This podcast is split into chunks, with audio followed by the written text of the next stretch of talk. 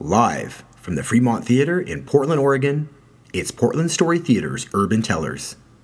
May the narrative be with you. It was early October of two thousand eight, and I was driving from Iowa to Montana.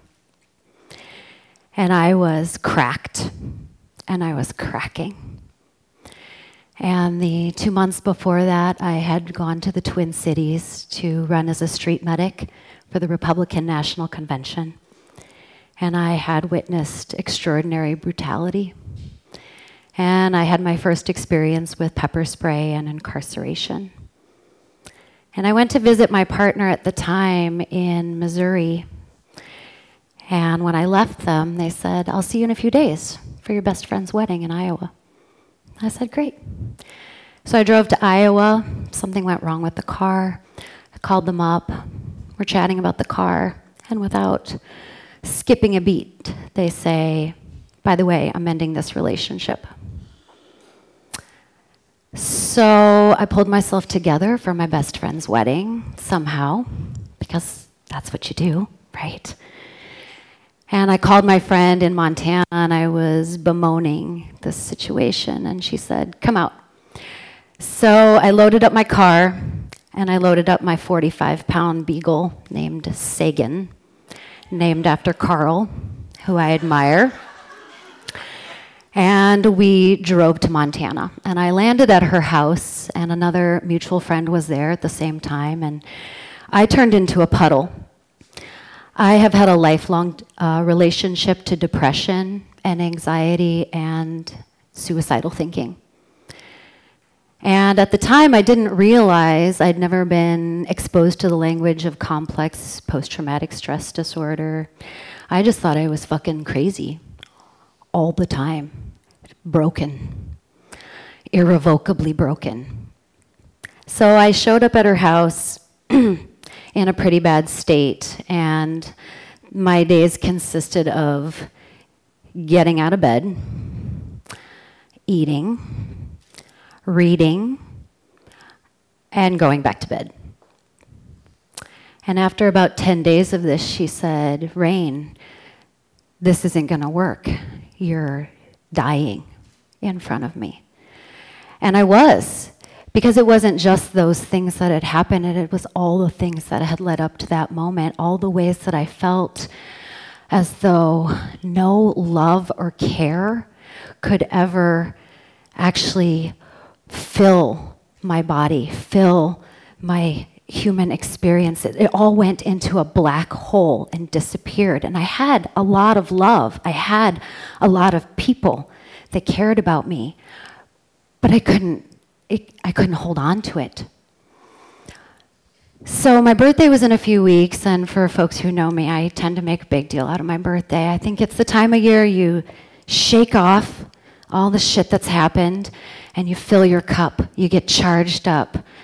And I like to tell the story of my year to all of my people and do all kinds of other ceremony and ritual, and I realized that I was lost in the wilderness, and oh, I happened to be right on the edge of the Selway Bitterroot Wilderness area in this place where I was at. And so I decided I was going to take my first ever solo wilderness hike with my dog. Yeah. Oh, yeah. And that's what I focused on. That was what got me out of bed. That's what got me into the shower. That's what got food in my belly. It's what started becoming a project. And the interesting thing is, while I was talking to my good friends who I was staying with, I was framing it as, hey, I'm gonna go out on this wilderness trip, and I'm gonna reinvent myself, and I'm gonna find my ferocity and reconnect to my fire, and I'm gonna fucking come out of it and kick ass and be okay. But inside, I was thinking, I'm gonna go up into the wilderness and I'm gonna die, because I'm done.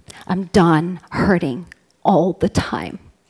I can't make it stop. I can't make it stop no matter what I do, no matter what I think, no matter what I read, no matter who I talk to, no matter what I imbibe, consume. Nothing can make this suffering stop. And I'm tired. I got nothing left. So I acquired the gear, and Sagan and I, my devoted companion of over ten years, you know, he loved me so much. He was like the best thing I had. We would sleep together. We would hike together. We started packing some weight a little bit more each day, and we'd go up on the trail, and we'd get a little further, and I started thinking, all right, I'm going to do this.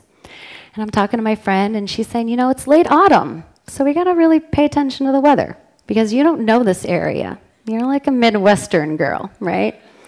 You got the plains. These are, this is the wilderness. This is real shit. You don't fuck around with it. I said, okay. So a few days before my birthday, I get all geared up. I'm ready. I got my map. We look at the weather, and the weather looks good. It's unseasonably warm, and we start hiking. And I hike seven miles into the wilderness area with my dog, and we are on the main trail, and there's a little side trail, and we take the little side trail, and there's a kind of small plateau that looks out. There's this amazing vista, and I decided to set camp there, and I was roughing it. So I didn't bring a tent, because, you know, I'd read the articles on the internet, and I felt prepared. I was like, I'm going to tie some knots. I'm going to string my tarp. I'm going to hang my bear bag. Like, I knew that I needed to have a bear bag. You know, I was feeling pretty spiffy.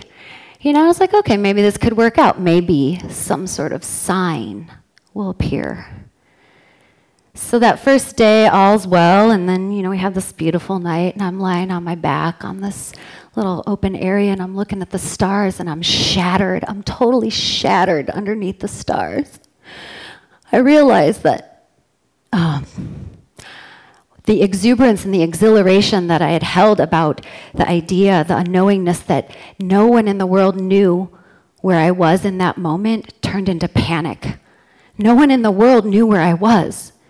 Literally, metaphorically, all the ways, spiritually, nobody knew where I was.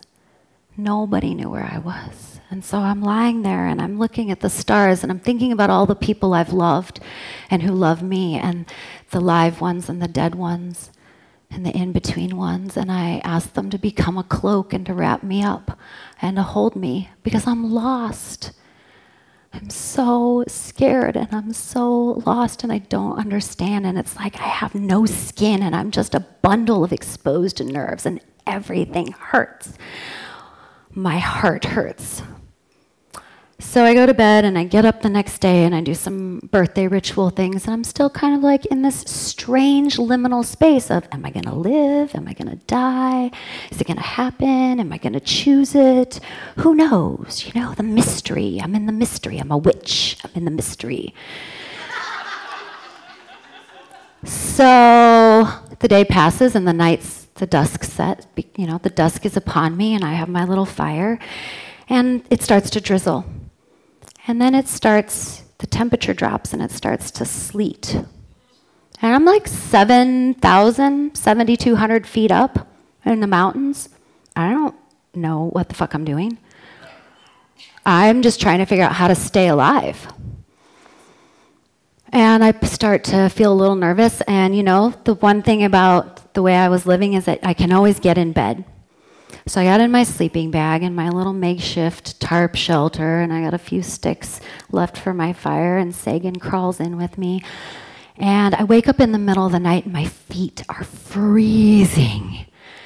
And I realize that a knot has slipped, and the tarp has fallen, and all of the sleet, now turning into snow, is sliding down onto the end of my sleeping bag. And the end of my sleeping bag is soaked. So something happens. It wasn't my thinking mind. It was my body mind. It was my primal soul. I don't know. After all these years, the temptation to try to put some sort of name or understanding on it is still there, but I don't have it. I don't have it. But what I did is I got up and I took off the wet clothing and I put on my rain suit and I ate a half a stick of butter because you know what? I'd read that you should always have extra fat calories on hand in case you think you might go into hypothermic shock. So, you know what? It's kind of intense to eat a half a stick of butter. But I did it, and I'm proud of it. And so I realize I have no more firewood, and my fire is pretty much almost out. And so I say to Sagan, we got to go get some more wood. And at the same time, I'm thinking, why the fuck am I getting more wood? This is the sign. Like, The thing about staying alive when you think about dying is, for me, always the impact on the ones that love me, because I've had people kill themselves in my life, and it hurts. So that's the dynamic tension. And I thought, well, you know what? I don't actually have to choose. Like, I could just let it happen, and I would kind of be off the hook, because everyone would be like, freak storm! Rain didn't really want to die, you know, but she got caught up. So I don't know, all that's happening and my body starts moving. I said, Sagan, we got to get the headlamp. We got to go down the hill where we got the wood. We got to get out. There was no wood at my camp. So we go get the wood, and I'm sawing off the wood, and I'm thinking, why am I getting the wood? What is going on? Like, I'm not even in charge of myself. What's happening, right? And then the snow is blowing so hard I can't see anything. And I realize I have no idea how to get back to my campsite up on the rise. And Sagan and I used to play this game where I would throw the stick down the trail one direction, and I'd run like hell in the other, and I'd jump over boulders and trees and over creeks and whatever, and he could always find me, always, always, without fail. So I looked at him, and I said, Sagan, where's the trail? And he looked at me, and he was like, about seven paces. He's like, I got it, Ma. I've never failed you. We went right up the little rise. So I built up the fire, I pulled out my bag, I dried out my sleeping bag, fixed up my tarp, we tucked back in, we slept, woke up, there's five inches of snow on everything, and I was like, I'm out, I'm done. I'm like, we're not staying here. We're gonna go down the mountain. We went down the mountain, and I made a new camp, and I called in all my ancestors and loved ones, and I pretended they were around the fire, and I told them the story of my year, and I ended the story of my year with being on that mountain.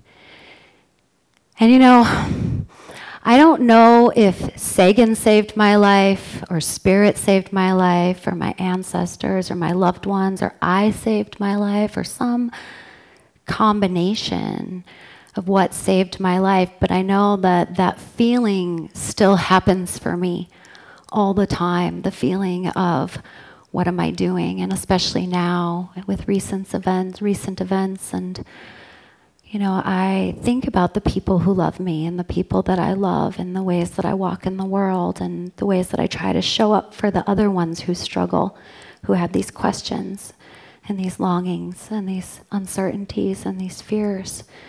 And I've tried to be that person to say, this is where the trail is. But at the end of the day, really, whether it's for my folks or the descendants of life, or to manifest some strange gift that maybe I have in the ways that we all have gifts, it is true that most mornings I get up and I just ask myself, okay, Rain, where's the trail?